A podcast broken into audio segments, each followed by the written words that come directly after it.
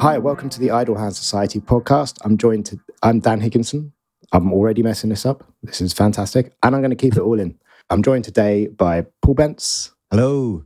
And we're also joined today by amazing artist Sile Walsh. Hi there. Hey Sile, how's it going? Good, good.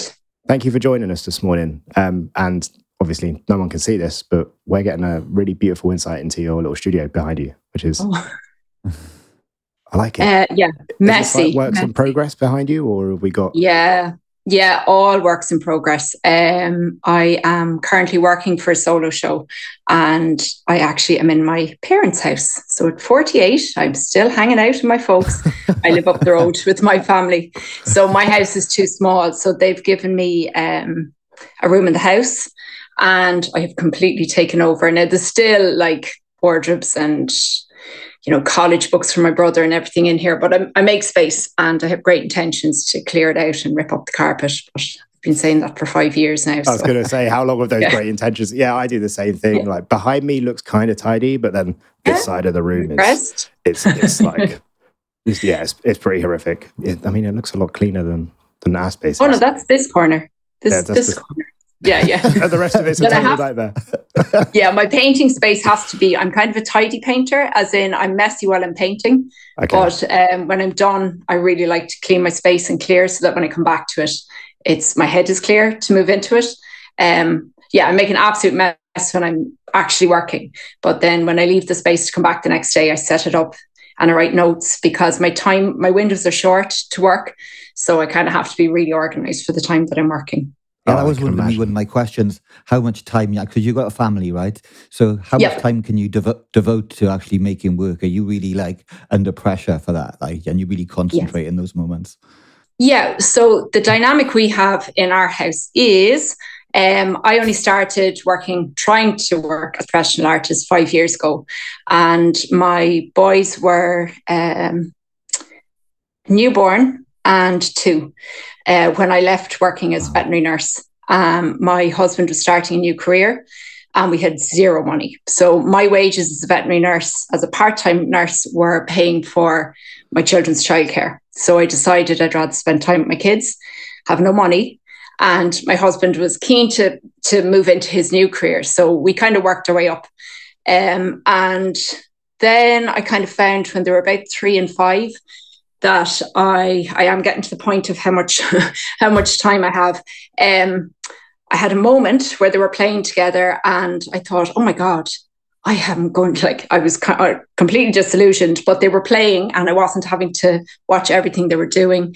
And I thought I need to get my identity back. Um, I've just been mommy for the last That's however many years. And I thought, what could I do where I could work from home? I, I didn't want to go back out to work because I realized where we were at, I was still going to have to do a huge amount of the care. And so I said, I'd be an artist, but I have never studied. Um, I hadn't drawn, I hadn't literally hadn't done anything in six years. And up until then, I was just like an amateur artist drawing at home, drawing, drawing, drawing since I can remember. So it's not like I, I suddenly decided, it's something I've always done, but I had never learned to paint or, uh, yeah. So anyway, I set up this space in my parents' home and I thought, now where will I start? And portrait artist, sky portrait artist, I don't know whether you know Yeah, that. Yeah, We've- yeah, yeah. So I decided I'd never painted a portrait and I decided I would enter. So I set up the studio space in the December 2017, entered portrait artist in the January, my first painting in six years. Um, Was I look it, back wait, how, how many did you go through before you sent off the one to portrait artist? So that, so that was my first painting. that the, yeah. the first painting. Yeah. So before that, you were using pencils and stuff. Pencils. I did use paint, Uh-huh. but I it would be kind of to color in my paint my drawings more Right. it was more as a mixed media i had no like no idea so i sent it in it was like five minutes before the deadline and i did a mug shot i had no photograph of myself. So i did a mug shot really quickly. It said any past paintings or anything? I was like nothing. Uh, just sent in the painting and i got in. And it was the biggest shock to my system from a painting perspective and confidence. But it kind of forced me into the art world really quickly. So three months later, I had to go to London, and it was hilariously funny from inside me because I was like, I just should not be here. I had five paint colors in my paint box. Um, I didn't. I knew how to make orange and green, but like I didn't. So if in in hindsight, if I gone over with the pencil and paper, I probably would have winged it, but I couldn't even wing it. So I had great fun, no regrets. Uh, felt very lucky to be picked. But it um, it kind of launched me really quickly. Not so much into the art world. Um, it doesn't really do that unless you get to the top of the finals. You know that sure. kind of thing but it kind of gave me a little bit of confidence as in I can do this. Now that was kind of funny because as a result, then I kind of was ahead of myself. I wasn't quite ready. Um, so my work time now is because my husband then went on and got a job, but he commutes to work. My work time is literally when the kids are in school. Right. But that doesn't really work either because I sort of do the shopping, manage the house, or you know, like everybody else in the same mm. position. Um, and I find, uh, having worked when my first child was young, I used to go to work and close the door. Like it was a juggle to get to work. But I get to work, I was in work. There was nothing I could do home related. And I come home and the work do- door was shut. I find with this, I'm constantly consumed by my work. I'm constantly consumed by the kids. And I think the biggest reason that I didn't work for the six years where they were small, even though I had every intention to take out my pencils every night, was because I find it's used the same part of my brain. So I find that raising children is very creative. My my two certainly are. Mm. Um, not the most straightforward mm. kids to to raise them. They're fantastic, but they're definitely not linear. And then my work is not linear. So I'm still working on separating the two, but I find it really difficult. Then you've sick days, school holidays, which seem to be endless. Um, yeah, my husband is very supportive uh, and he does help me, and my parents are very supportive, but it's too easy to say I'll do that later or I'll do it tomorrow, and the list just builds up and builds up. So yeah, it's yeah, it's, it's weird, isn't it? Like the the way that if if you start, particularly if you start doing this thing as a job, so I did a similar thing at the beginning of lockdown. I, I sort of stopped working in an office and, and started being full time photography. And it okay. does, it just, it consumes your life, right? Yeah, it, yeah. it becomes very difficult to draw the boundaries between the two, particularly when you're kind of working. Uh, you, it's, it, I know you're not quite working from home, but you're working very close to home, right? Yeah, but yeah, yeah, yeah. And all my inspiration is from our local community, pretty much uh, and my family. So even when we're out, you know, if, if my kids are skateboarding or surfing or they're jumping into the sea, the environment that we're in is kind of my subject for how what I work from. Yeah. So I'll tend to be constantly thinking this. I don't really work like this, as in this could be a painting. I never go in with a plan for it to be a painting, but something will hit me and so it's yeah it's all consuming and it's i have been following both your photography for a while and i get the i get the picture that you're very much in your environment as well you're working from i could be wrong now but the people and the things that you are you are in rather than you going looking for a source i think i could be wrong bit I, was, I, think a bit both, both yeah, yeah. uh, i was i was i was going to say you take a lot of um uh, uh, what's the word I'm looking for? Uh, inspiration, maybe is that the word from from the mm. landscape and from your communities that you you're yeah. close to. Um, and I was wondering, do you, do you, take photographs, or is it all imag- from your imagination? Do you, do you have reference photographs when you're making paintings, or is it all just coming from your mind? Um, I don't go out and take reference photographs, but like I say, we'll constantly be taking images, and they're never they're never composed or posed. So even the people that are in them, even though I'll always ask permission if I decide to use uh, a photograph, I usually just point and shoot. Like I don't, um, and I kind of like weird angles or blurred shots or accidental shots, and I never just work from one shot. So it will usually be from uh, maybe two or three um, images, or I might decide as I'm painting it that because I don't put a lot of preliminary work in, something could go horribly wrong just midway through the painting. I realize it doesn't work. So I'll say, oh, maybe a coffee cup would work in that corner just to, to draw the eye down. And so I just take out a coffee cup and I'll paint it in. So I have lovely freedom in what I do. I definitely need reference images um, for sure. I like to be as kind of anatomically correct as I can, but then I lose a lot of it as I paint. So the majority of it is painted up and taken off. And I just keep painting up and taking off the paint until I'm comfortable.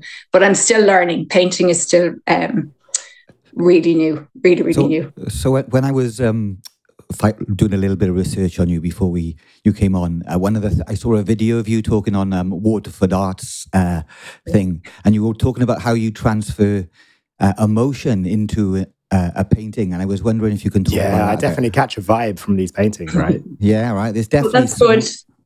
Yeah, definitely. I mean, I just wonder how you do that. What what what's the process for you of how how you think you get it from being, you know, something that's in your mind to actually a physical painting that's got this. You can feel the emotion in them. I think. Oh, so. that's great. that's great if you get that. Thank you. Um, so I was very nervous. The shake is going out of my voice a little bit now. So, um, and I've had too much coffee. Um, probably wasn't too much coffee, Sile. I'm amongst coffee. friends. No, I still having coffee there. God, okay, okay, we're all on the same page. Um, yeah, again, like that, I never, I don't think I've ever started a painting with like a deep emotional concept ever. But because I'm painting either people or uh, subjects or places that I'm incredibly passionate about or have um, definitely a relationship with. I think it comes out in the painting. Um, I find definitely when I do self portrait, it's usually kind of from the perspective I want to capture an angle or a moment, but it's never an emotion. But inevitably, when I start painting, the emotion comes out. Like paintings I've done, I've gone, that's I can literally see what the what the thought in my head is or the feeling. Um, again, just an example would be I'm, I'm trying to get keep my drawing practice now. Um, was recommended by a mentor. My drawing practice is separate to my painting practice because she was saying to me that I'm tending to draw my painting. And if I want to learn, which I do want to learn to use oil paints, because I only started using oils so, the summer gone. Um, I was using acrylics until then because I was working at home a lot. Um, she was saying to keep my drawing practice se- separate. And actually, it's been fantastic because I'm learning to use pencils. I know it sounds silly, but um, they're a whole kind of area in themselves as a medium.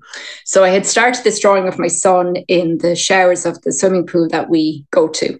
And he had a bright, a luminous yellow swimming hat, and he was just, you know, messing with it or whatever in the shower. And I loved the contrast between the luminous yellow and the kind of muted colours of the shower. So I started this drawing and it was pretty big. And I had the whole thing drawn out. It had taken me hours and hours and hours. And I just thought, oh, this is just a picture of him in the shower. And then I got this, I kind of get these, um, not to sound too deep about it, but like a bang of, well, that hand should be red or that there should be a bright blue. Like I get something right. that will really strike me. Now it's not right. It's not, it's just what I feel should be there. So I got this bang of he hums. Uh, he's he's nine now, but he hums classical music. He loves classical music, and there's this one um, Tchaikovsky. I can Tchaikovsky actually pronounced it right.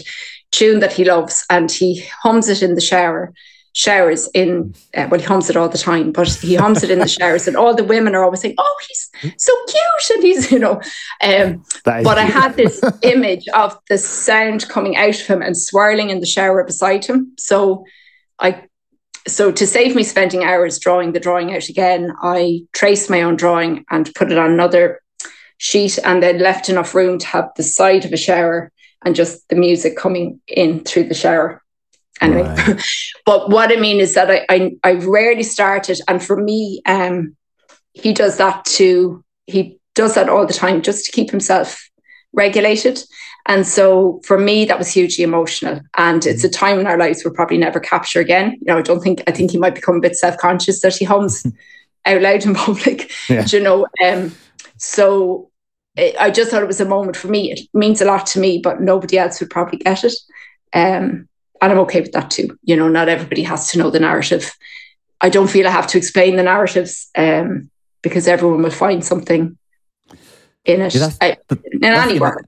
Results. Right, that's the amazing thing, isn't it? It takes a long while to realize that. I think as well that once you put work out, that there's so many different messages to so many different people from a single piece of work that might mean completely something different to you. And I think that Yeah. it takes a little bit of while to accept that as well, doesn't it? It's like it's like oh, It doesn't belong to you, right? Once w- once it's out Okay. there, it's like I don't know. You're kind of.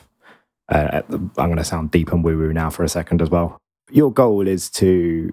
I don't know. It's just to put that light on that canvas. You know, like that's Mm. you're trying not to get in the way of the idea, right?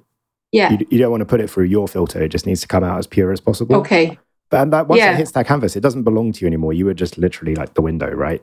Yeah, yeah, and I suppose that's like for everything, isn't it? Like music or photography or um, anything that you have a compulsion to create it and put it out there. I think if you're not looking, it's a difficult one. In one sense, you are looking for approval because, especially if you're trying to make a career of it, you need that approval to keep to keep uh, sustaining what you're doing. Yeah. But I think um, for me, uh, uh, I don't. Uh, a million people could say I love it, but if I'm not happy, then it doesn't change my opinion. Obviously, I want my work to hit people in some respect, and obviously, I need to sell it to continue from that perspective. But I definitely can't produce work to please an audience because uh, you know there's an audience for everything, isn't there? You know, and, and I'm perfectly happy. I actually love when people say, "Oh, I don't know, I don't know, it's a bit," you know. I actually love that Okay. because I kind of think that's cool if you don't like it, but but it's made you think and it's made you have an opinion. And even if your opinion is I don't like it, I actually I kind of go, oh, great, I've You, you've I've kind invoked an opinion. shuffled something. Yeah. Yeah. yeah, yeah, it's good. It is good. Yeah. It must have been really bizarre because you said you hadn't done anything for like six years, right? Mhm. And then all of a sudden you decide this is going to be not only a considerable hobby that you're going to plow lots of time into, but it's going to be a profession. Yeah. What, what do you think that know what I did to? I've got two questions, right? One's about your visual style because I assume Mm. this had been years in the making, right? The, Yeah. the the the way that you paint or the way that you draw, but it sounds like you just kind of arrived there immediately, which is amazing, and I kind of want to explore that. But like, I guess the main question I have is, what do you think? Just going straight from nothing, you're a veterinary nurse part time, and now suddenly you're an artist and you're Mm. relying on commissions. Like, what do you think that did Yeah. to your practice? Um, in one way, I felt like all my dreams had kind of come true, as in I was getting to to do something that I had always felt was just a part of what I did, as in I would have always just done it um, from when I was really, really young. And um, so a part of me felt like a part of me had been put back in place, and it was a massive relief. I felt like that creative side of me was really able to express myself. And I don't think I don't think I had time to think, as in I someone had said to me, book yourself, book a show so that you have a focus and you've something to work Right. toward. You need a deadline. And yeah, and so that was really good. And that again came really quick, like it came around really quickly.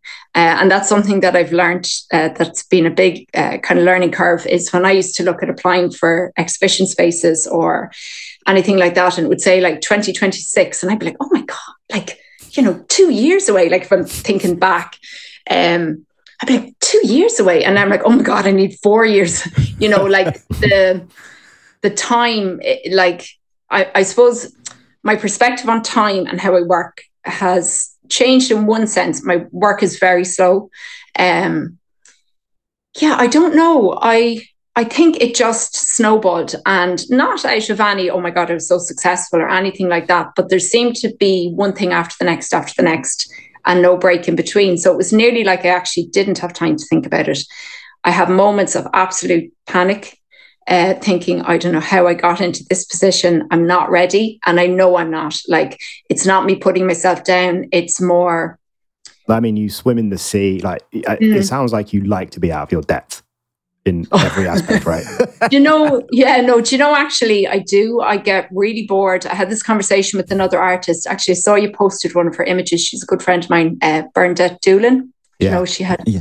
she's brilliant. And she's like, Yeah, she she's has been been on the podcast a, a while ago, but she's yeah. Yes. She, uh, yeah, because I, I, I said to her, I'm going on the podcast with the lads. so um, she's brilliant. And she, I was having this conversation with her last week actually, how when I started painting, my first body of work was uh, the girls that I distance swim with. So I'm not one of these linger, you know, bopping about in the water saying it's lovely when it's freezing.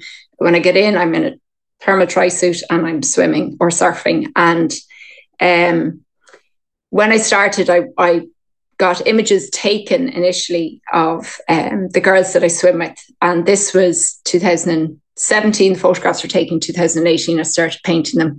And I was painting like the community that gravitate towards the sea. So my people essentially is uh, what I wanted to work on. And the point I'm getting to is I started those and it was really exciting of trying to figure out how I would put these, how I would, but they just kind of come out. So I hmm. started um, this series. And then I was working for a show in Barcelona last year and I needed to have one more piece, and I could I wasn't being inspired to paint. I had no compulsion to paint any one thing, so I pulled out um, a photocopy of one of the photographs that I'd had from two or three years ago. And said, Oh, here, look, I'll just do this. It's been on my list for ages. And I drew it up and from start, the start of the painting to the end, I felt like I was painting tar. I felt like I've done this. I was so bored. I felt like it had no, it's not I didn't love my girls or the. It felt like work, right? It felt like, yeah, it felt like it was. Hard work. Uh, yeah, yeah. I just thought this isn't coming from my head to my hand. It's just coming from my hand. And the painting turned out okay. Um, I just followed my protocol that I had done before. And so it, it was a big kind of uh, well, it was great actually it made me realize that actually i do need the challenge i do need something completely new uh, in every piece of work i do and that i would get i get bored very easily and actually one of the things i've stopped doing is taking commissions not because i can really afford to not take them but i felt i was putting them on the long finger all the time because somebody sees your work and they say oh we love this concept or this so essentially, I'm painting backwards. I'm painting back to something that they, the style I was at right, okay, three months ago, and you, you, I just so found that. that you, sorry to, uh, sorry. No, no, no, no. Latency. I didn't mean to cut you off there. Um, no, no. So was that you putting that on yourself or putting that on on your clients? Maybe that you felt like they wanted something from before, or or was that a genuine thing? Like they had literally said, "It needs to be in this style." No, they never did. Um, but I would also see that people would tend to choose my safer pieces, the pieces that were a bit easier to understand. Um, like that, a group of swimmers chatting after a swim, or and to right. me, they were becoming very safe and they did what they said on the tin. And I think I had to do that to start because painting was so new. I had to keep it some way contained so that I could figure it out. Whereas now, I suppose that I'm um, learning to use the paint more, I think I need to go outside the box more. And so I'm trying to bring more, not surreal elements into it, but um, I'm trying to leave out bigger areas of the work to leave your head put the pieces in.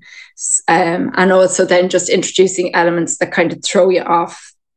Like, I can't even describe it very well. The, there's a brilliant artist, uh, Ruprecht von Kaufmann, and he paints everything from his mind but he will have like he could have the head of one of the people just isn't there, but it's people sitting having a conversation. And so you know what it is and you know the person is there and you know their head is there really, but it makes you have to think without I don't I, I don't know. I think I'm I'm still very much in a new stage with that, but it's yeah. I'm just trying to let when I do self portraits, that would be a good example. I have no one to answer to, and I can paint purely as I, so I'm not trying to make the person look anything. I'm just painting purely from how I feel.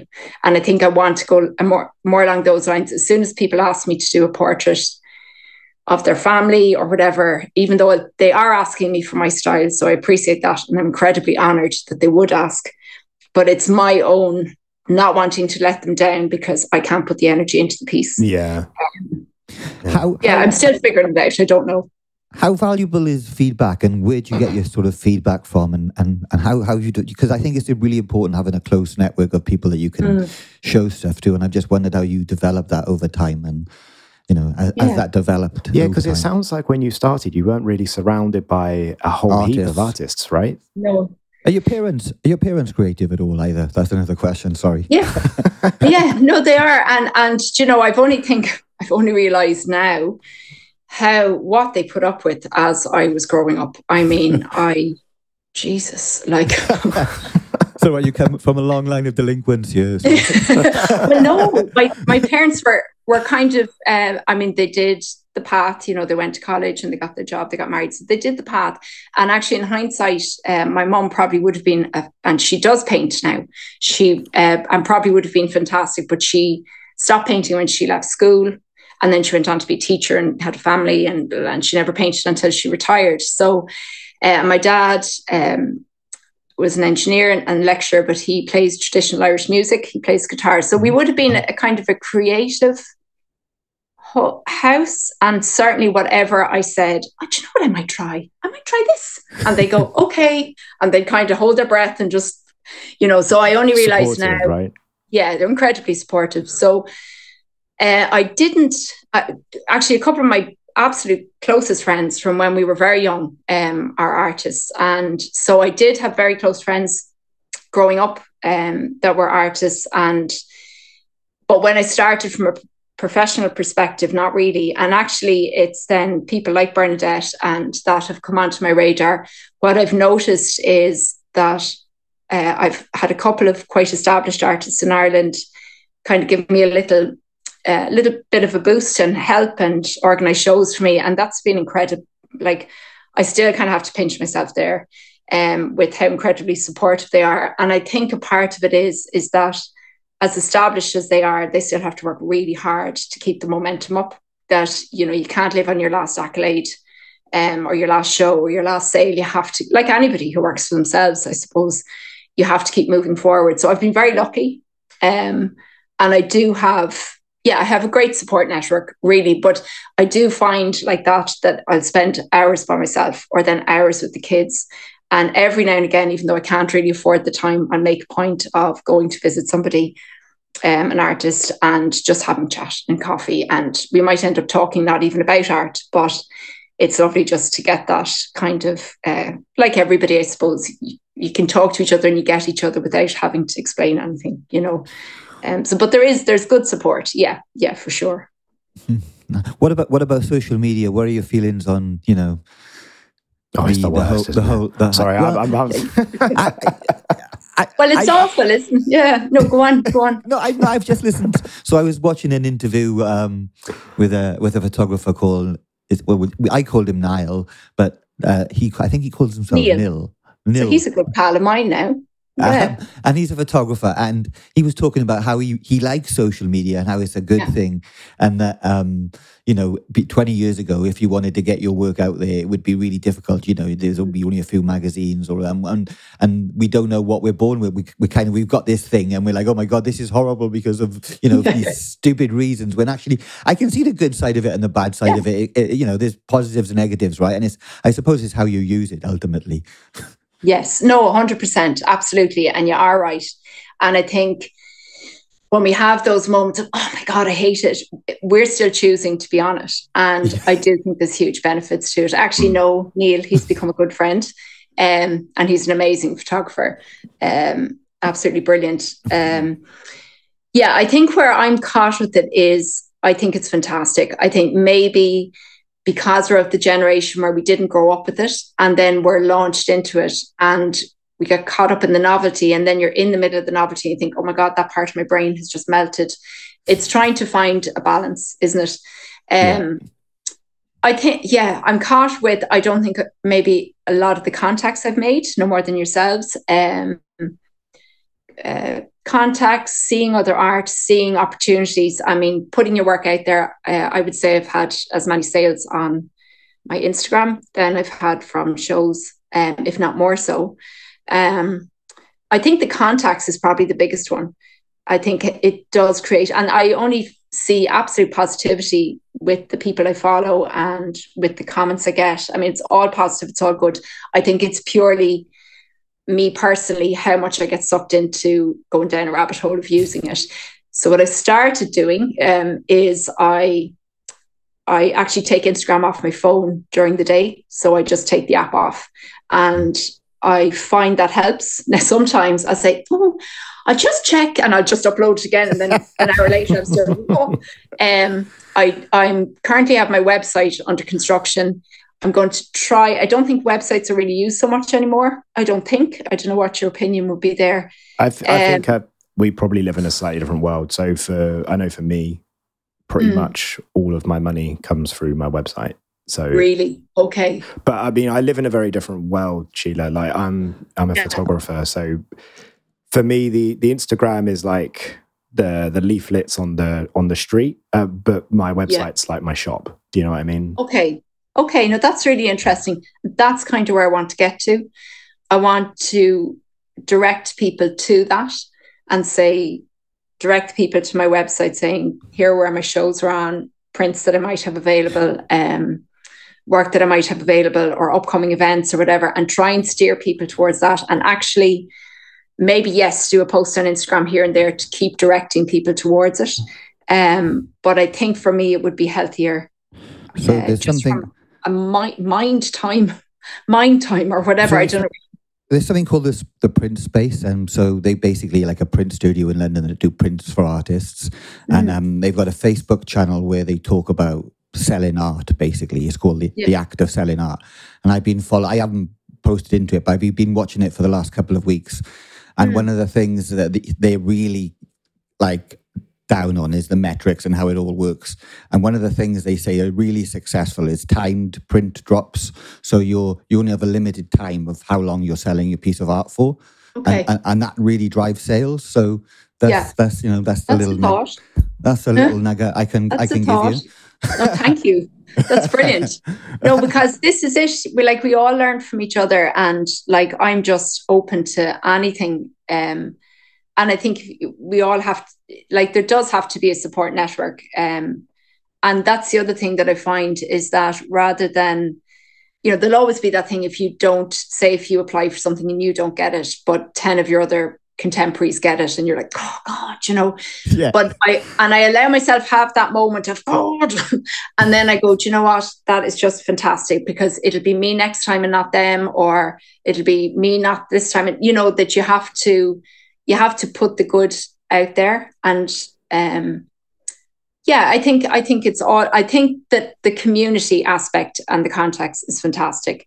But i think you're right. It's how you use it and it's how much you allow it to be a part of your daily kind of routine with your practice. Because i even took a week or two off and i found it really liberating. But i also found when i went back to it i for a little while i wasn't getting as sucked in I was kind of, oh, that's nice, that's nice, that's nice, but not feeling that I, I had that need for a hit. Yeah. Oh, it's perfectly engineered though to just just mm. I, I, find that I, I'll go to it in order just to like put something up. I mean, I, I make most of my money through weddings, right? So yeah. I'll, I'll, go and update that part of my social media and then I'll just find myself getting sucked into this reels. Reels is like the thing, right? And before you know it, you've watched 10 and you're like, I'm not even watching them. Like I'm just yeah. I don't know. They're just it, they're just grabbing at attention. Oh, absolutely. Yeah, yeah, I think I might do your thing. I might, I might uninstall it. Sile. It definitely helps. It definitely, and it sounds silly because you can upload it again in like a minute. You know, yeah. like it's so quick. Um, but one thing I did notice, I can't remember if it came up last night on my Instagram that they've changed it again, and that if you don't want to see any ads related to your interests or whatever, that you have to pay twelve ninety nine a month. Oh, I find that hilarious. Wow. So obviously, I went for the free Instagram, um, but I have also learned, and you probably know this already. If you go up to the top and you just press, there's for you and following. I'm going to do right And now. if you just press following, then it only shows you the people you're following. No suggested. Wait, wait. You know, say this again. So in the top, I'm going to do it as we speak, right? So, so I'm trying to think now in the, the, the left, hamburger thing. So just underneath where your profile picture is. Yeah. There should be like for you and following on your. Yeah, there is yeah. So if you go into following, it should just give you now I think you still get some ads, but it doesn't give you um suggestions, suggested pages, I think. Well, it works for me anyway. I said it to a friend the other day and she was she said it's brought Instagram back. Can I, can I ask you another question? I read yeah. I, I during again during my, my deep research I did. Oh, I'm nearly I- scared can- what can you found. Can we just say I- that this deep research also unearthed Yeah, yeah, a completely can we- different Sheila Walsh? oh, did, And, I- did and I thought your name I, I thought your name was Sile Walsh. I was like, Sile is Sile, right? No, no, no, it's Sheila. Okay. Sorry, it's Sheila. no, don't because uh, I've only learned how to put the father on the I. So it's uh, the Irish. Ah. So I with the father makes an E sound. So it's the Irish spelling. Nice. So yeah, yeah. No. But one of- one of the things, the other things you said is you like working in series, and and because we're photographers, we like working in series too. And I Mm. Was one, I was wondering if you can just talk about why you like working in a series and what does it do to the work. Um, I think I do for the most part. Now I, I get kind of sidetracked easily, but I find what it what happens is that I get like um again like a compulsion or something will really interest me and um I can sometimes be working on a couple of different things at one time, like a couple of different series, but I find that uh one painting is never enough to express how I'm trying to communicate what I'm doing. Now, I find the painting itself is a complete concept. So it doesn't have to be three paintings to make the concept flow. But for me, I feel like I, again, I, I started a Strong Women in the Sea um, series and COVID hit then, and a couple of the women that I had lined up around the country, I couldn't get to meet them. So that kind of stopped short, but I intend to continue it. Um, so yeah I, I think it really comes from just that I, I get really interested like at the moment in a subject and i can't i find so many things so many angles that i want to come in from that it's trying to express it or so many people that hit a certain um like now i never want to paint a swimmer again it's not i don't love swimming um i think a part of it was because when covid hit and everybody became a sea swimmer which i have to say is fantastic I love it. I love seeing people connected through the ocean. But for me now, I don't need to paint that anymore because it's not a niche thing. Uh, when I was, you know, a long time, uh, people used to do in land, you know. Oh, Oh. Sorry, Sh- Sile. I think we just lost your audio a minute. It Just went. Oh bit- no, no, you're back now. I think you're back. back. Went- I wonder, am I just not plugged in properly? Or am I no, no, no. I think it was just a like a, Oh, okay. a glitch. just a little a, a little backtrack on that was that I just found I didn't need to express myself. Everybody gets uh, well, everybody gets it, but for the the sea swimming community now that's kind of exploded, um, I felt I was getting a lot of things like, oh, I know, I you know, I thought, but that is no, that's not. Uh, So I felt I wasn't expressing properly. Um, and now the kind of rabbit hole I've gone down is um, for this upcoming show, I started painting. I don't know if you can see. So this painting here, I know you can't see it now when you do an audio podcast, but that's quite a big painting. And um, really, I think what I'm, I'll get to that painting now. What I'm trying to do is our our history as coming from the sea. And we live in a really small, like Ireland is small, uh, population wise and size wise. And like I think, I suppose what COVID did was reminded people how close to the ocean we are. Like people were blinded. So I think unless you surfed or you did something very water related, like you were a fisherman or a sea swimmer, um, I don't think the ocean really people didn't really have a relationship with it. Um, they might like to go for a beach walk, and that's a relationship with the sea. Or you know, there's lots of people appreciating the ocean, and that's enough. Um, so I think it was uh, kind of come from where this kind of salt water in our blood. So where it kind of how it came from, like our history and our folklore. And um, there's been a load of influences there. I won't bore you with them. Um, but it kind of took two tangents. So the community I live in is incredibly water based. Uh, the kids all grow up jumping the sea from a really small age. Um, surfing, surf life saving, they're club swimmers. It's really big part of our community. And so uh, the three lads, you can't see them yet because they're not painted in. You can kind of Uh, see one of them- silhouettes, right? Yeah, one of them um, had put up an image. They're they're kind of in their late teens, early twenties, and they're incredible watermen here. Like they surf, they swim, um, they're surf. They're all lifeguards in their college holidays. It's a great community, and they're very encouraging of like my kids. You know, so they'd be out in the surf, and they'd be like, "Come on, three more paddles," and you know, so they're a lovely group of lads. But one of them had put up this image of them walking across a big gully in the west of Ireland. So they're basically crossing a cliff really tentatively with their surfboards and they're having to kind of navigate it. But down the center of the cliff, down into this big hole in the rocks, is the brightest green algae coming down. Like so, it was just the contrast of the colors initially, like that. Like I said, I don't start with the, a deep concept. And I asked him, could I use the image? And he said yes. And from that now has just come like it's like an explosion of me wanting to express these water people and um, mm. how they like these lads' dads were surfers and they're kind of a generation. So their parents are a bit older than my generation. You've my generation, surfers, swimmers, then their kids' generation, and now my kids. I have a fantastic picture of my two kids out in the surf watching one of these lads uh, cross stepping on a longboard. And it's just like how we're all how the community is evolving through the ocean. And then as a result of that, I got into the myths of uh, Selkies. I don't know whether you know that myth. I, I don't, unfortunately. So it's a Celtic. So I think it's in Wales and Scotland as well. So it's where seals, seal women come in. So female seals come in and they shed their skin and they become human women. And then a fisherman will steal the seal skin and he hides it away and he, she has to marry him then. So she lives on the land, but she still wants to go back to the ocean and she can't. And they raise a family. And one of the children comes in with the key for the chest that the seal skin is locked in. And she goes back to the ocean. So there's a whole mythology around it. I have a, I don't know whether you can see it there now. This lady, I'm trying to bring it up. Whoop, it's not dry, even this one. And I can't even uh-huh. show you that one. Sorry. Well, it's getting there. It's still wet.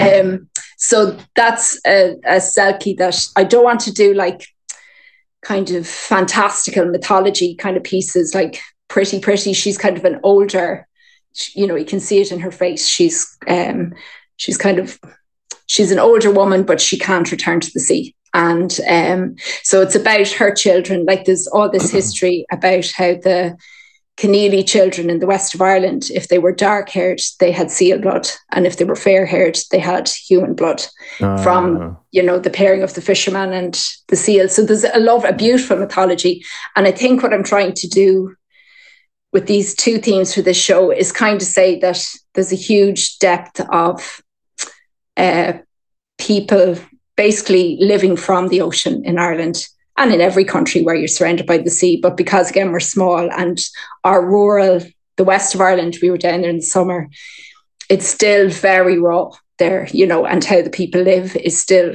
very dictated by the ocean.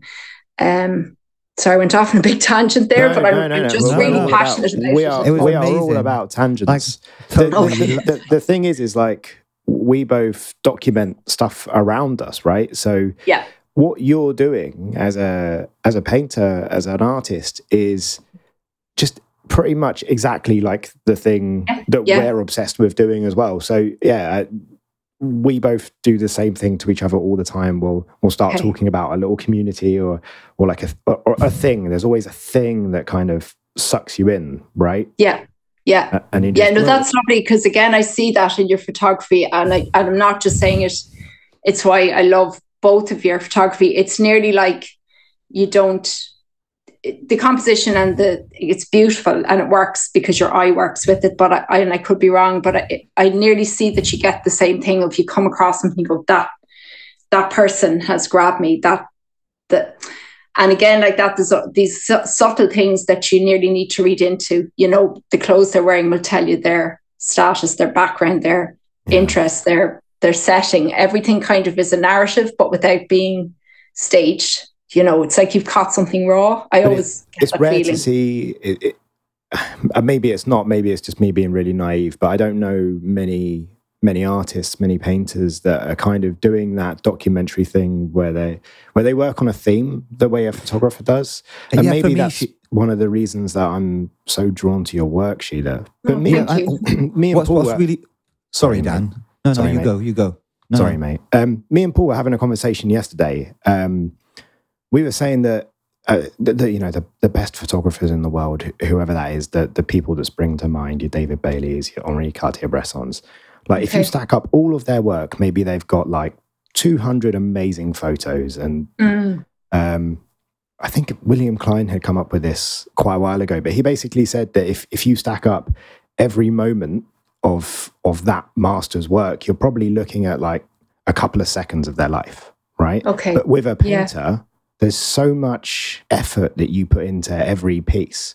That for me is a is a weird mind shift, right? I don't know. I, I'm I'm maybe happy with like one or two photos that I take a year if if it's a Mhm. good year. But Okay. like like what does that look like as a painter? Like is every piece uh, Oh, no. a hit or how many go in the bin? Like it's, Oh no. I can't even get my head into that space. It feels so foreign to me. And how do you know But when I s- it's good? And how do you know when it's good? How, what's, what's, the- what's the bit you think? Oh, okay, I like it. I'm happy Oh. with this. I think the same as when you know a photograph has worked. And I think it's exactly the same thing because when you're saying that to me, like when I see your image, with say just hypothetically that you've posted, Mm. you're obviously, for the most part, happy enough to put it out in public. You still might find areas in it that you're not 100% happy with, or that you know, oh, next time maybe I won't, you know, but you're happy enough to put it out there. That's kind of a start. Yeah. And I think, again, I can't speak for all artists because I think maybe the one downfall of Instagram is that when you look at work, um, you immediately think that everybody has it sorted, you know, like that everybody is happy with what they've put out there or that everybody is so accomplished that they're only putting out the work that they're happy with, which in kind of one way you have to do, I suppose, if you're trying to market yourself. But um, I know I I say I'm never happy. I, I am. There's very few paintings that I wouldn't. God, no, I'm not actually. I'm not. I. I think because maybe the way I work, I'm in a constant correction throughout the painting. So, like, uh, um, the amount of times I'll wipe out an eye and start again, or paint over it and paint over it and paint over it. And I think maybe a big learning curve for me has been that I presumed that maybe like we're all presuming about the world outside us that everybody just comes up with this fabulous piece and it's done. But the amount of work to get to that piece or the amount of um, failures within it, I think one of the biggest things I learned with painting is before I would just anything that wasn't perfect, even a sketch pad that nobody would ever see. If I wasn't happy, it would go in the bin. Everything just went in the bin. Um, something I'm learning now is actually, oh, you just can paint over it you know, just paint over it. Whereas before, um, if it immediately wasn't working, it would be gone. And I would feel like the biggest failure. Like I would just, it would completely consume me. Um, I still feel that. Like I left the studio yesterday to pick up the kids, and all evening was bothering me about these two things on two pieces that just the paint had gone a bit funny, and I like really clean edges. I'm so sad saying it, but I really was disturbed until I was like all day, can, can need to get back, I need to get back this morning. I was like, right, straight to the studio, no, no surfing, no swimming, just get there and fix it. And as soon as it was fixed, it was like, ah, now everything's perfect. Now I can start again. So I'm in a constant torment. Uh, but I would see it very similar to your photographs. Like, Dan, when you're saying that only one or two of your photographs a year, you're happy, Mm. think of the hundreds that you've gone through. Now, everyone else might think they're good. You know, that's only your, I suppose, your own thing, is it? Uh, but um, I think for all those ones you've deleted are like all the the eyes that you've wiped off. You know, it's more difficult. I, I agree. It's more difficult to physically paint. But I was only saying to my son the other day, um, again, we are listening to some music, uh, classic music on the radio, and uh, it was a piece that we both liked. And now I'm not very up on classical music, but uh, just through him, uh, I listened to it and I said, I just find it incredible how musicians have nothing and they just make these pieces that just, I was like, I just, I and I said, I suppose people see the same with a completely white canvas or board and somebody just makes something appear. But I would feel the same about music. I think photo- photography is a skill set um, in itself that I can't even. I think most Like- art forms are additive. Yeah. right? so you start with nothing and you make something, whereas photography is, to, to me at least, it feels subtractive. So you start with the whole world and you come to the one frame. but is that, see, I would find that very hard how do you find it and how do you know it's right? Because it has. That's the, that's the million dollar question. yeah. Please tell yeah. me. yeah, yeah. You can work that out for us, Sile. I'm going to be rich. No. but that's why it's wonderful because if we could all understand how people come to the end result, that's something I've learned recently. Like before, to me, having the perfect, as perfect as I could get it. And now I look back and I think, oh my God, did I think that was okay then? And I'll probably be saying the same about the work I'm doing now. You know, um, I thought that was okay then. How did I put that out into the world and think that was okay? You know, and I'm sure I'd be saying the same about the work I'm doing now. But I think to the point that, um, like when you when you're, it's like if we could all understand the thing that everybody else did, there would be no beauty in it. And it's the act of creating. So now I'm starting to see, especially now that I'm researching, putting more research into the work I'm doing, I see the painting as the end result. Whereas before it was just I went straight to the work. Whereas now I'm coming around to the work and all the pieces are feeding each other and the information and the people I'm meeting. Um, so for me, like even if we're down the beach and we're just checking the surf or we're, we're in or we're out or whatever, and we're chatting, it's every connection I make. Um, it's chatting with one of the lads who are in a painting. It's uh, and it brings me closer to figuring out the end result. Uh, so that's something that's kind of just been new to me recently. That stop panicking about how much work I'm getting done, um, and try and just work on that. Everything that's happening in my life is what will come to the painting at the end. Um, and I would love more time. And sometimes I think, if my God, what would I do with an eight-hour day? You know, but maybe I wouldn't use it. I don't know. Maybe I, I don't think you would. You be, no. become like, oh my god, I'll do it in the afternoon. I've got all just going to watch a bit of daytime TV. yeah. Oh no, hundred percent, hundred percent. Even though I don't do that well, I don't do that well. And I think uh, when I was when that time, like I said, when the kids were small, like I kind of had this moment. Oh my god, like, I'm getting these windows. I think it lasted for about two minutes, and in that two minutes, I decided I'd be an artist. Um, you know, I I think that's something I'm not good at is sitting. Um, and it drives my husband up the wall, drives him nuts. um, but I find sitting really difficult. Uh, and I think once I'm painting, then I can I'm present. It's one of those things where you I'm present, you know, and I actually can't stop. Really, is the thing. I have to tear myself away. Can I ask you about scale as well? Because you like working big, right? Yeah. It's, and and can I ask you about how how you think scale makes the viewer feel about the pieces and and you know, do you think mm-hmm. a, a, massive painting versus a small painting of the same thing makes you feel entirely different about the work? Yeah, yeah, that's interesting. Actually, um, uh, when I started uh, the first series of my friends that were swimming, and um, one of the pieces that I started was probably similar to this size. So I'm going to keep pointing to the back. Um, it's big. It's big. It's about 150 centimeters high. So, I mean, people do paint bigger. And I think I have lovely visions that I would have this massive, big warehouse studio and maybe eventually. But then I keep making my peace with that and saying, how lucky am I that I have a rent free room, that it's five minutes from my home. Um, you know, so I, I feel incredibly lucky for what I have. Um, I think from a scale point of view, when I started this painting, it's of my friend walking up the steps from the ocean. So, like looking down from a platform, you have to walk up the steps to get out of the sea because you immediately walk in, you immediately get into deep water.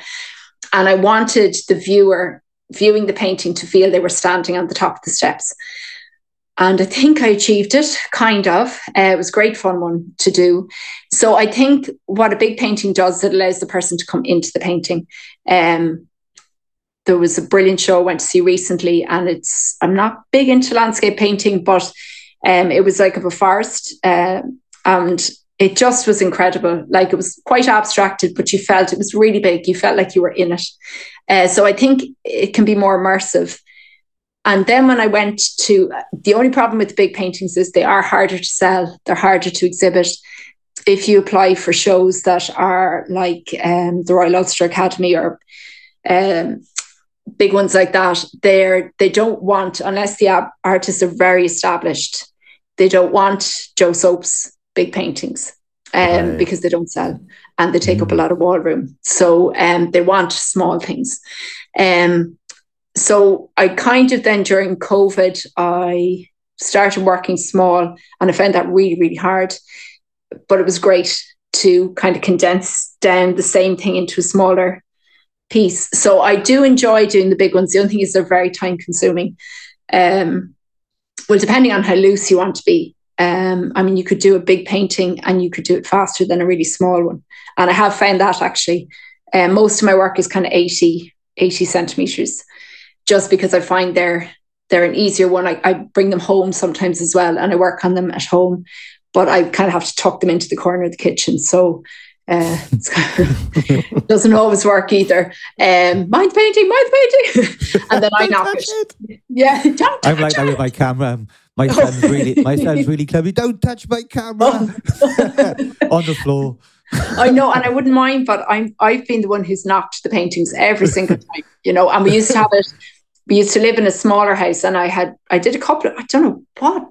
Like I look back at what I was doing, and I think, what? How did I like? I feel like I'm finding it. I'm getting more time, and I'm finding it harder. Um, like I had less time, and I was painting in the kitchen, and the easel was beside the kitchen table and I'd have like 120 centimeter. I paint on um, marine ply, so I've heavy wood, big boards, and like the kids would have to kind of go in like this into sit down, you know? and I like. I think, my God, I got some of my best work done. But I think a part of that was if they weren't watching TV, I'd just go in and do 20 minutes. Um, I, I think that's one thing when you're saying about time, I've learned is that you can do half an hour. Like before, I was waiting for the big, you know, expansive block of time where I could go and express myself and get loads of work done. Whereas now, like, I've got 20 minutes. But also, I use those 20 minutes for doing application, right, sending an email, and all the admin kind of things that I suppose nobody sees no more than photography that um, you don't see how much of a huge block of time that takes yeah. up as well. You're an artist for like 20% of the time, right? Yeah, yeah. Yeah, and everything absolutely. else is just you know if you're self-employed then you're simultaneously you're the you're you're the IT department. Like today yeah. you're trying to work, work yeah. out your laptop and that kind of stuff. And then tomorrow maybe your payroll. Like yeah. it's just it's just yeah it's never ending right? There's this hidden layer that no one tells you about when you're like i'm going to be an artist. Yeah. Yeah. Yeah. No it's so true. Because again like that I suppose when you would see would say like that for your photography, you just have this vision that you're out with your camera around your neck and you know you're exploring and you're taking photographs as you go. And I'm sure there's an element of that, but it must be very small. It's a small, yeah. Yeah. yeah. I, I, find, I find like you actually because I've I've got two kids and I do childcare for my two kids that mm. um I quite like working under like if I've only got 60 minutes, I'll go out for those 60 minutes. And I find that because I realize I've only got that short amount of time, that I'm yeah. really focused and I'm really concentrating and I'm not okay. It, it kind of does like an and I know a lot of photographers spend eight hours and 12 hours wandering the streets, but I don't I now never have eight or 12 mm. hours mm. to, to do that. So when I put that little bit of time pressure on myself, I think something weird happens to my brain, and it's like, okay, I, yeah. I really got to cut. And it, it, makes me hyper aware, almost. It's like hyper focusing, I suppose, in a way. Okay. It's like I'm really like trying to take yeah. in loads, loads of information. I think once. both of you, right? If if I, because I don't have kids, but when yeah. I look at both of your work, you both like energized by your kids. Do you know what I mean? Like when, I don't know about that. or exhausted. In, in, in, some artistic way, maybe not in like a oh, literal energy, like I'm not sleeping tonight because my kid's been up for X number of yeah. hours, right? But uh, you know, I wonder too. I think you're busy. Sorry, um, Paul. I think, I think you're like I think of to, before I had kids, and I was busy. I was so busy. Every moment of my day was filled. I think I need to f- keep moving. I think that um, that keeps me grounded. I think I'd be scared if I sat down, what would just flood in. so I think there's an element to that maybe.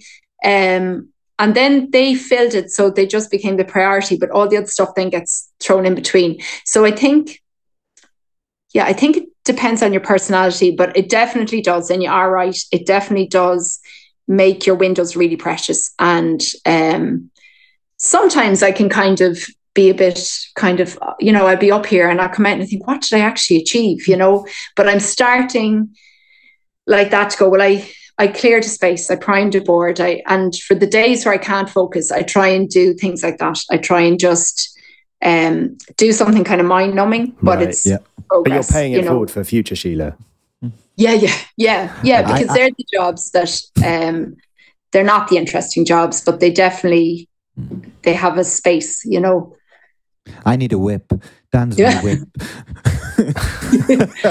but we all do, I think, because I think if we were all left off, I know it's me. I hate the admin. I hate marketing. I am trying really hard um, to have confidence.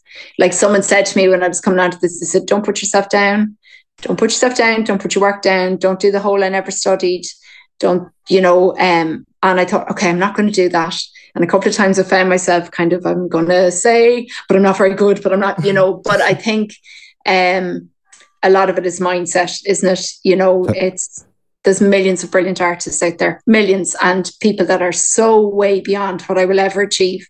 Um, but everyone, I'm trying to just say, I never want to take over the world. I just want to express myself and for it to touch some people enough that that touch will allow me to keep going, you know, financially to Yeah. the best that I can. I suppose I'm in the lucky position, um, like that I it suits my husband. He commutes to work, so I do everything Monday to Friday, uh, and pretty much at the weekends as well. But it's a bit easier to juggle, you know. Um, so for him, it means he can go out to work and he doesn't have to think about home life.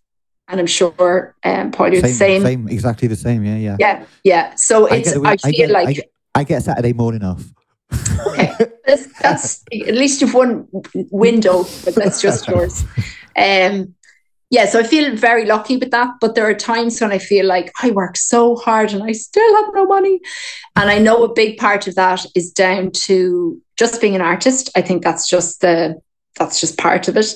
Um, but I also realize that I'm not very smart from a kind of a marketing point of view or from even how I price my work. Like I could put hours and hours and hours, like hours into something, and then I either won't value it um, enough that when someone comes to me and says, "How much is it?" I, oh well, it's it's not that much because I. Have you ever and calculated your hourly rate, Sile? Yeah. Is it No. is it terrifying? it's terrifying because I put so much time into my paintings, and a lot of that time is correcting. Now I know that's all part of the process, um, I and I know that if I you're already missing like one of the biggest parts. So you said Yeah. earlier that you're doing more and more research, right? Yeah. You're, you're spending time out with communities. You're doing like that. There's a there's a value there, right? Mm. There's a Yeah. value in in that and the way that that's inspiring you. And if you're not Thank pricing you. in those hours too, right? You're yeah, you're yeah. still undervaluing yourself. I can hear you doing it right now. You're undervaluing yourself, right? Yeah, well, thank you. It's definitely something that I, um, even yesterday I did an application and I went and priced it and I thought, oh, this is too high, and I brought it down, and then I went, hang on a minute. By the time they take twenty five percent off, by the time you've delivered that painting, by the time you've blah blah blah, you've already taken down another three hundred euro, and so I still probably could have put it up a bit higher than I did, but I definitely thought, don't do this to yourself again, where you come out and after the percentages and all the things have been taken out, commission prices, you end up with a couple of hundred quid. And it could be a painting that you maybe spent 100 hours on. And so, and like you say, there was probably all the to get to that point, Mm. you know. Um, and again, I'm I'm looking at other artists. I'm trying to even research other artists and see how they're approaching it. I suppose a part of me feels I don't have a right to price my paintings high because um, I think what I did, I don't have all this background. Um, you know, I only have, but then I think, but I have worked really hard at my drawing, even if it was just for me for my whole life. So I'm in a bit of a conflict still, and maybe my personality that will always be there, but I'm definitely getting better. And thank you for that because that's even just, I'm like, okay, no, you're right. And I would say to somebody else, I'm maybe not great at, um, Oh yeah, it's easy for Might me to say, it- but like yeah, yeah, yeah, we all suffer from it. It's a, it's, it's a pain, right? Paul, Paul's Yeah, done it to me in the last few days. Or- we were talking okay. about another client. Um, yeah, and I was talking about pricing and that kind of stuff, and Paul was like, "Eh, "We have another friend, Romain. He's incredible at this stuff. He's I don't know. He's he just- French. He's very like, he's very French about it, and he's like, no, no, this is the. I mean, honestly, if you want like this, my my friend Romain, he will just say, Paul, no, you know, this is the way. Let me let me tell you how to do this. I love it. and he's very straight talking, and he's like, and I think this part of it is getting over. It's maybe it's a Britishness, a Celtness. You know, there's something in us Mm. that that we we we feel awkward almost, right? About Yeah. about m- money. There's an awkwardness to it, and I think. I- I think part of it is just getting over that. I think part of it Mm. is, you know, there is a value to what we do, and and Yes. it's very difficult to, to to assign that value as an individual ourselves. and then feel confident Yeah. to stand behind that, right? yeah, Yeah, But- yeah, yeah. but Yeah. I think, but I think you you, I I think as you become more experienced and as you you spend more time doing it, you you you your voice should be able to get louder. And I think the key thing is that from everything that you we've heard you speak today, we spoke to her about an hour. You can see that you're passionate and you love and you you care about what you do. And and I think the value is, you know, you you the value is there. You your work is amazing. You just just just put the put the prices up. oh, thank you. No, has been just brilliant because I felt like when I started, I was like, I knew it was going to be conversational chat. And again, I admire both your work and I've listened to a good few of your podcasts and I, I kind I'm of sorry. knew there was that lovely. no, they're brilliant. They're brilliant. Um, and actually, who who was was David O'Mara. Um, so David is from the same town that I'm from, and um, I think you did a podcast with him a good bit ago. Yeah, no, a while back. Yeah, yeah. Yeah, Love. so I we didn't know each other growing up. He was maybe a couple of years older than me, and but we got in touch. I think, God, I say it now. I was actually on Sky Landscape Artists as well. Don't know what I was doing on that either, but I think he must have seen me on that. And what was interesting was I had a lot of people from around the world who were from Tramore, but they were living abroad, saw it, and kind of it was that kind of oh home, somebody from home. You know, I had a lot of people contact me, even though it was an absolute disaster on that as well, but had a great day. Um, so he had contacted me after that and said, "Oh, I, you know, saw you on TV and whatever." And I was like, "Oh my god, I haven't heard your name in ages." But what was funny was, um, I, I, he was home then. He was back in Ireland, and we met for a coffee. And he said, "Oh, I'm going to be on this podcast. You must listen to it." And he sent me on the link then for your podcast, and um, I thought it was great. And actually, it was great. I was like a whole insight into his work, which I think is amazing. I think it's Mind blowing, incredible right? Yeah. It's- it's yeah, incredible. amazing. His an amazing um, just perception of what he sees, finding beauty in things. Was it a Japanese word? Wasabi. Well, I'll think of it now. Wasabi, or maybe it's not wasabi. Wa- it's the wa- sauce. wasabi? Something. Oh. oh, this is embarrassing. I know but- the one you Wasabi mean, is that I'm thinking of like the so, the. I'm thinking of sushi. Take that out. I'm telling my my deep intellectual knowledge. I sent it on to him anyway because it was a book I was reading about finding beauty in decay and in um, old things that are old, you know, and I would see that in him. But I was telling him he was very embarrassed. I was telling him a story that when we were young, like when we were teenagers, I had seen him walking ahead, say in a group after school, and he had a big um, portfolio case under his arm. And someone said, Oh, that guy is an amazing artist. And I was like, Really? And I thought like he was the coolest. I didn't even know what he did, like, or if he could draw. he obviously could, of course. Um, but to me, he became like this thing of what I wanted to be this kind of artist with the portfolio case under my arm. And obviously, it only took me like 30 odd years to get to that. Um, and he was really embarrassed. He was like, no, no, uh, you know, I said, but it's funny that that was my lasting memory of him. And then I hadn't seen him in a really long time, you know. he really so, lives it. He really lives it. If we, we, we bumped into him in Bristol. We went to like a book thing in Bristol, and he had his books Ah. there. And it's the first time I've seen them in like touch them and in the they're flesh. Amazing. They are really. nice. Okay. You know, there's a making process that he puts into making those handmade books that is that is really special. And there's a he loves Japanese photography as well. He's a big lover of Japanese photography, and there's a bit of that comes across in some of the in those books. I, I was just blown away. Yeah, um, I Mm. love David's work. He's a he's, he's a big lover of this. Uh, um, well, I was a big lover of us, not us.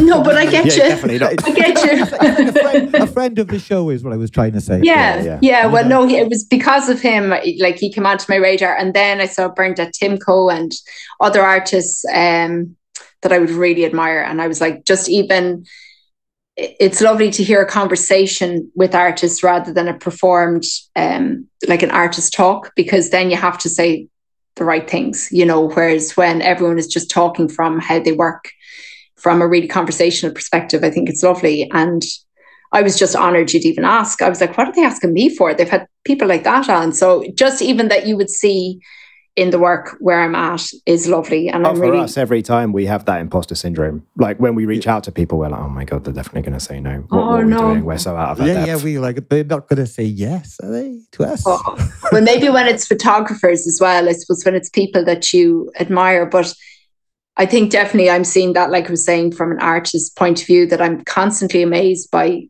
so far, anyway, that um, artists that I would see as much more established than most, and they are, how humble they are and how helpful they are. Um, and like say, I'm sure, like in every walk of life, it's not always the case, but um, that I think if you reach out, um, that most people are good. And, you know, I kind of would hope I could do the same, even if it's in a different way, you know. But I think, I think where, where I'm at now, I'm, I kind of came to a standstill in the summer. I got really frustrated by my lack of paint knowledge and my skill. And I thought, what am I even doing this for? I can't express myself. But I, I'm starting to recognize that, that what had happened was I'd come up a step. So I'm at the bottom of this step. So I kind of worked to a point where I won't say I had it down, but I, I understood it, the point I'd gotten to, and then I was bored with it. And I kind of went up a step, but I'm at the bottom of that step and I'm having to get up to the top. So it's only like I I actually couldn't even really paint. I felt like I thought I just don't know how to do this. It's like I thought I had You're doing a very good impression, Sile, or someone that can. thank you. Thank you i just say thank you. Um, but uh, but I'm loving. I'm excited by the process. I uh, won a mentorship with these two incredible artists. They might be worth checking out. Actually, they're both really interesting and they've really interesting names. They both live in Ireland, uh, Salvador and Zsolt, and they are How just do you spell incredible. Zsolt? Z S L Z S O L T Basti.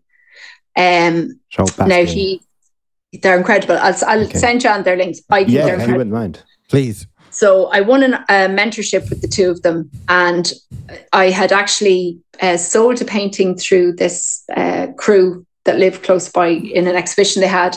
And I said, "Don't give me the money; just pay for it." They do these like art school courses. Um, I said, "Just pay for it." These guys were doing a double portrait class, and the two of them were running this workshop. And I just said, "Put the money straight into that because it would be gone otherwise." And rarely I have that kind of surplus money, so I just thought, just take it away. Um, and so I did a course with them, a three day workshop. Bernadette was on the same course, Small World. Um, and it was incredible because I don't want to learn how to paint someone else's picture, but I, I don't have the skills to for composition. I don't understand how it works. Um, I kind of feel like I want to learn skills and no more than taking off paint, I want to just take like even mixing paints, like oils, mediums, all that kind of thing. I have absolutely no knowledge, but I got really overwhelmed then with how much I didn't know. And I got really stuck. Um, and I think that's why I went back to pencils and I thought, okay, at least you can rub out your pencil. you know, I had a lot to learn with pencils too. That's a whole art form that I had no concept how intricate it is once you get into the depths of it.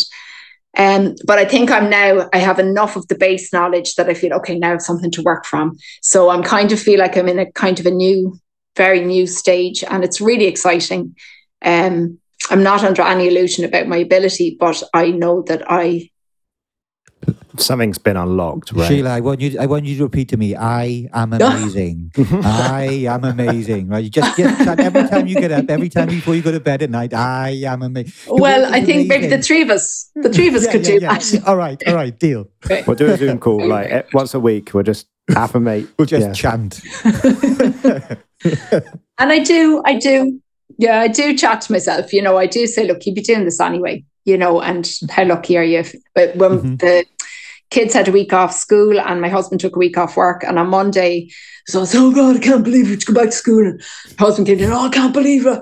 And I said, I think I'm the only person in the house who can't wait to go to work. I was like, you know, like I do Go back to school. It's a crazy thing, isn't it? It's a crazy thing. But doing your passion as a as a job, it Yeah. I don't know. I, I feel like you have to be simultaneously incredibly arrogant to to believe that this is the Yeah. thing, but also I still struggle to get my head around it. I don't really know. Uh, I just, I, just- I, yeah, it just it baffles me. So, so, so Sile, I'm gonna, I'm gonna ask you. We basically at the end of the show usually do a Yep. shout out, right, Dan? Yep. Um, and I, I'm gonna run downstairs really quickly and get a book I want to shout out. So I'm gonna give you Oh, one great. minute to Yeah, think yeah, about yeah. it. Is that okay. cool? Yeah, you're like that. Well, like and, and you've got to answer. You've got to answer the famous idle hands question. Daniel, go on, go. no. Oh, what's one tiny thing that brings you joy? Oh, surfing. Surfing. massive. Surfing, the water. You- Yeah. one, another quick question. I was I was going to ask this earlier, but I got I forgot. Do you think you'll ever draw anything or paint things that aren't related to water? Do you think you like? Yes. Yes. Yeah. Uh, there will be people that strike me that, um, and I have, I mean, I have painted things for sure that aren't water related, but it's usually a person that, What, uh, what about the urban landscape? Do you think you ever go into the city? You know, you because you're not from the place. I would wonder how you would interpret it. Almost.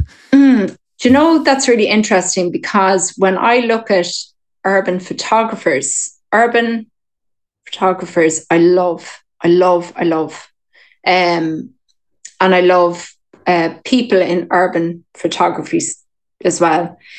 Um, I think for me that compulsion, I find beauty in kind of the rawness of some the rawer parts of a city, like you know where um, there's graffiti and skaters and street art and you know and all that kind of thing. So I would find beauty in it. I wouldn't feel compelled to. Uh, there was an artist I watched a little documentary on, David Hepher, Heifer, and he's in his 80s, and he's another one that would be worth checking out just from a, an urban perspective. And he does these massive paintings. He's hugely successful. He's English, I think, uh, and he puts concrete down and then he paints on the concrete. Uh, I just watched a short documentary on him, and I had never heard of him before, and he blew my mind. Um, Please send me that, will you? Yeah, so he's. Uh, I wouldn't say he's on Instagram, but I'll send you a link to the. yeah, yeah. Yeah, his um, website. so no, yeah, at, at the moment, no, but I enjoy urban photography for sure. Okay. Yeah. Okay. Right, let's talk about shout outs. Sile, have you got anything you want to shout out? Uh, because I listen to podcasts while I work, uh, yours being one of them. Um, there's a podcast I listen to, and it's a guy called Blindboy. I don't know whether you've heard of him. I know he's done a couple of shows in England, and he does the Blindboy podcast. And all I'll say is it's out there, but his mind is incredible, and the things that he talks about. So I'll give you a really quick example, and this will be so bizarre, but he makes complete sense of it. So he was sitting on a, a riverbank and he is trying to pra- practice meditation. And he might only do five or 10 minutes. And when he comes out of the meditation, he saw this otter. This will be so bizarre now, but when you listen to him, his mind is brilliant and he makes so much sense and he's incredibly funny. But he said, Oh, that otter must be called Yurti Ahern. And this is so bizarre. You'll get to, you'd have to listen to him. And so then in his podcast, he's talking about his meditation practice, and he's he's been recently diagnosed as autistic, and he was like, "Oh, now everything makes sense." So he was saying how he had saw this in a moment of clarity. He was in the zone, saw this otter playing. He had like this enlightenment moment. This otter is called Yurti Ahern. So now he goes down to what he calls his Yurti Ahern's couch, and he, that's his meditation spot. So when he was sitting down there recently, he went on Google Maps to try and find something. And what pop- popped up on Google Maps was Yurti Ahern's couch, because somebody else who'd been listening to his podcast about this otter, Yurti Ahern, had been looking for the spot that he sat in and has typed it in, and now it's on Google Maps. So it's about his thought process. He's very into art. Um, he would talk about politics, but he has a fantastic way of approaching it. Um, he's really into Irish mythology. He's just a fascinating person, incredibly funny, uh, just so incredibly funny, and will bring you off on a tangent through his head. So that is my shout out. Sounds totally bizarre, but if you get it, you get it. I think Okay. he's brilliant. I'm in. Okay. I'm in. Okay. Blind, blind boy, yeah?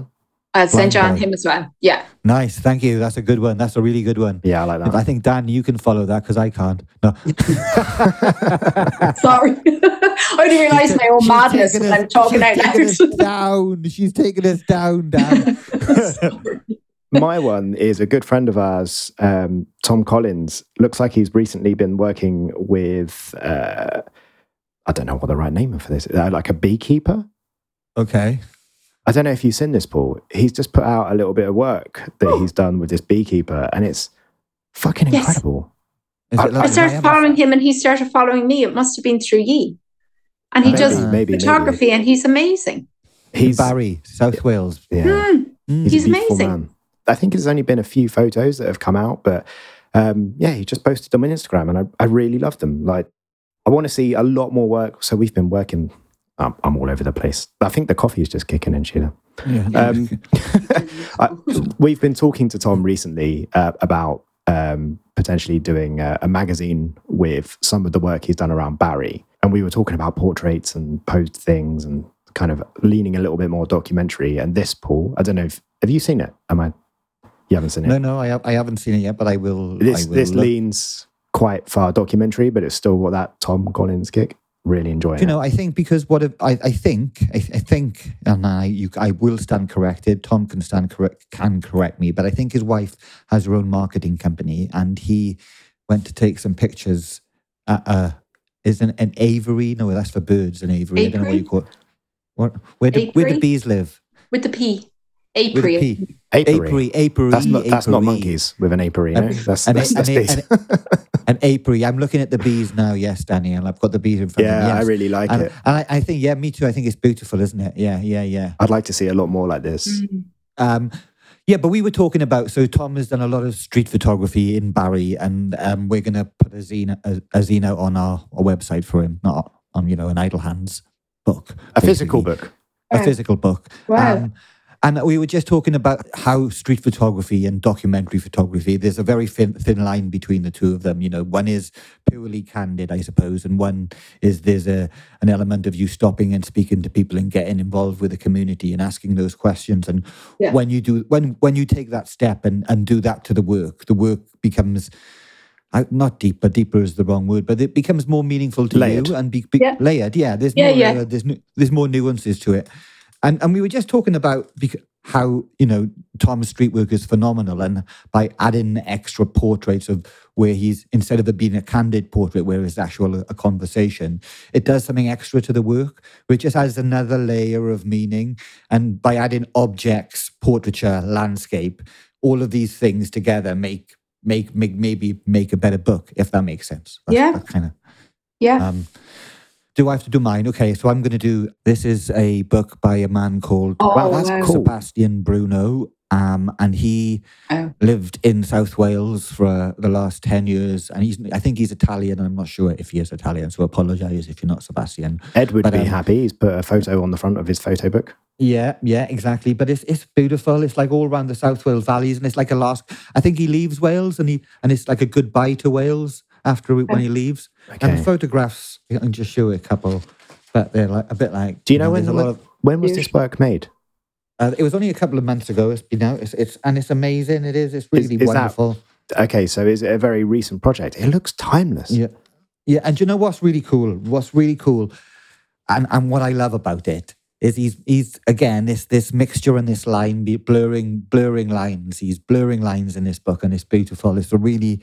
If you don't have it, you know this is one for your kids. Yes, that's on Wow, my it's stream. gorgeous. Wow. Sorry, what was that again? Sorry, mate. That's Ta-ra by Sebastien Bruno. Sebastien Bruno. Tara. Tara. Tara. Ta-ra. Tara. That's the most Welsh. Lovely. Uh, Um, let me say thank you, Silo. Silo. God, I called you Silo at the end. That's Oh okay. God. I get, I've got called that all the time. That's okay. Thank you, Sile, for your time. I really, really, really appreciate it. I think both of us really enjoyed that. Dan, didn't we? It was amazing. no, it's terrible, mate. It's like my favorite. Yeah, I think it might go up as my favorite. You're going to be top of the list now, Sile. We've got to. You have to gotta- say that. You have to say that while I'm here. But thank you. And thank you, guys. I'm honored you to ask me, first of all, considering some of the guests you've had on. Um, but also just your insight and what you do is fabulous. And it's lovely just chatting with people who are really into what they do. So Bless thank you. you so much. I've had loads of things to come away with now. You've made me feel Well, really good. well, so we're thank you. honoured. We're honoured you said yes. We'll, so we'll share links. We'll definitely share links. Yes, Yeah, for sure. yeah, Yeah, yeah, absolutely. yeah. Great. absolutely. Thank you. Okay, you, thank so anybody listening, you can probably tell we're quite energized at the moment. Well, there's lots of stuff coming. Um, so hopefully you haven't heard The Last of Us for like six or nine months, which is our, our normal way of operating. Like we disappear off the face of the planet and then get too busy and never do anything. So, so we're, we're, we're trying to practice what we preach a little bit and we're doing a little bit more. So hopefully you'll start hearing lots of stuff. Paul, do you want to quickly jump in and say anything about the newsletter, people signing up for the Oh, newsletter? Oh yeah, yeah. We got to. So I, I, I love the internet, and I love scouring the internet for random pieces of nuggets and little bits of information. And I've spent the last couple of weeks putting a newsletter together, which is not just photography, or everything that I find interesting. Really, it's just I've called it ten things, and it's ten things I found on the internet in the last month that I think you may like. Yeah. Um, you may you may not, and I think uh, the one thing I will say to people listening, in there's an advert at the very very end. There's a French advert, and I think it's the best advert ever ever made ever. It's just so good. I haven't actually clicked any of the links yet. Um, so listen, come come to the website. Uh, we'll we'll put a link on Instagram. We'll we'll do all the boring stuff. We'll try and leave all the breadcrumbs to make it nice and easy to do. But come and sign up to our newsletter. We promise we're not going to spam the crap out of you. It's just one thing every month, um, and then you'll also be kept up to date with anything else that's coming down the pipe. I got myself lost there. I don't really know how to describe that. Um, but yeah, come and sign up. in the in the barrel as a sort of In, in, the, in the barrel. yeah, you're, you're not going to get barreled. Yeah.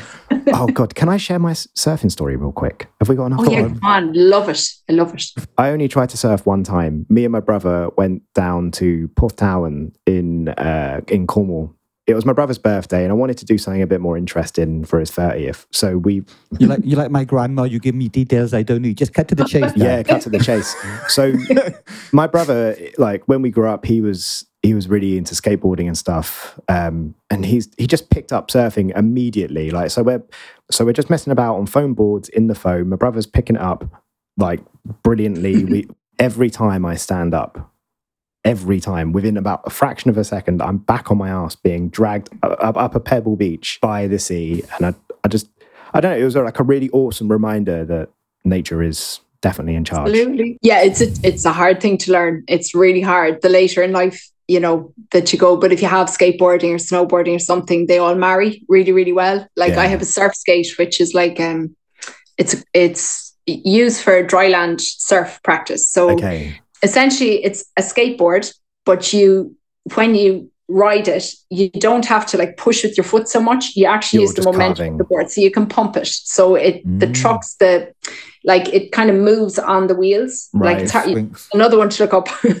uh, but my son now, who's 11, like, I mean, he's just, he's he's always skateboarded and surfed. Uh, he's just got onto the development squad, but now he's like overtaking me. But it, all that marries like his, now that he's surfing more, his skating has come on more. Now he's surf skating and like that. It's just time, you know, it's time, but it is one of the hardest arse kicking things ever. And the sea is the boss, 100%. Oh, you yeah. know, like She's in charge. it just it it humbles you every time you know and for the one good wave you get you get washing machined and you'll wipe out and you'll you know like i was saying to someone the other day i love it when it's a bit bigger. Now i know my limits. I'm not under any illusion about my ability. But i was saying to someone like no more than you perceiving people on instagram thinking oh they have it nailed like i'm paddling out and in my head i'm going fuck, fuck, fuck, fuck, like i'll see the waves coming towards me and i'm just like you're gonna be fine you're gonna be fine you're gonna be fine. You know like it's um like I know I love it once I'm out there, but Yeah. it's getting out there. So yeah. yeah, I, I can nearly feel, I can nearly see you. I can nearly see the whole action of you just going vroom, and then off Yeah, like, the this beach. is how it happens. I bet you still had fun though. Bet you came out and you felt great. Did you? like, like I said earlier, I think you enjoy being out of your depth, Sile. I think I think Yeah. you just don't want to be in your comfort zone, right? Sile, Yeah. final, final, final, final, final, final question: Is so is is Tramore near Waterford? Are they are they close to each Yeah. other? They yes, okay, okay. Tramore is in Waterford County. It's just in the very, very southeast corner Okay, of okay. Ireland. Yeah, and it doesn't have the best surf, and it's freezing, and the weather's all right. But uh, it's all right. all right, It's- you know, are you getting a lot of rain? We just have rain, constantly. Yeah, constant rain. It's been raining this week, heavy. Yeah. Yeah, yeah, yeah. It's Um, just I, I, I uh, Danielle, I think we have to say thank you. Don't we? One more time.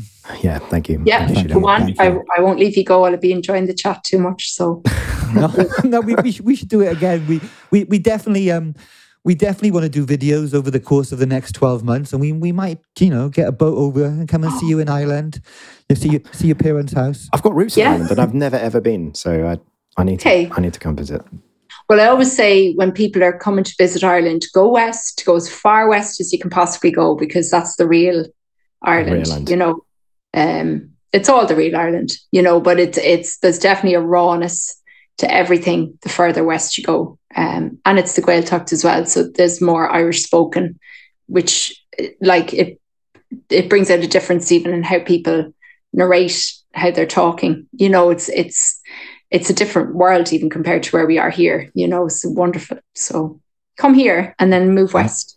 Yeah. Okay. I'm going to do it. Thank you. I'm going to do it. Okay. I will leave you go now. No, no, no. Thank you. Thank you so much. You go now. You can go. go, go. Boys, you can leave me. Where's the best place for people to keep up to date with everything you're doing, Sile? I know you said your website's under construction. Yes. Uh, so really just Instagram. Um, I'm not on Facebook uh, because they were telling me who my friends were. And I just thought they're not like I would say, you've been friends with such and such for a year. And I was like, no, I've been friends with them for 20 years. So uh, no, it was for other reasons. It was just another rabbit hole I get sucked into. So Instagram at Sile Walsh Artist, but it's Sile without a fada. So it's S I L E W A L S H artist. And that's it at the moment. Yeah, until I get my act together, which could take another long time. So uh, yeah. It'll be worth the wait, I'm sure. I am amazing. Yeah. I, I, am um, amazing. that's Thank it. You. Yeah. Every day, okay. every morning, when you get up, first thing you say, all right? I promise. Okay. Thank you. Thank you so Thank much, you. guys. Sign off. I'll leave you go. I really appreciate it. Thank you, Sile. Yeah. Well, I appreciate it too. Thank you so much. Catch you soon. Take care. Okay. Bye bye. Thank you. Bye. Bye.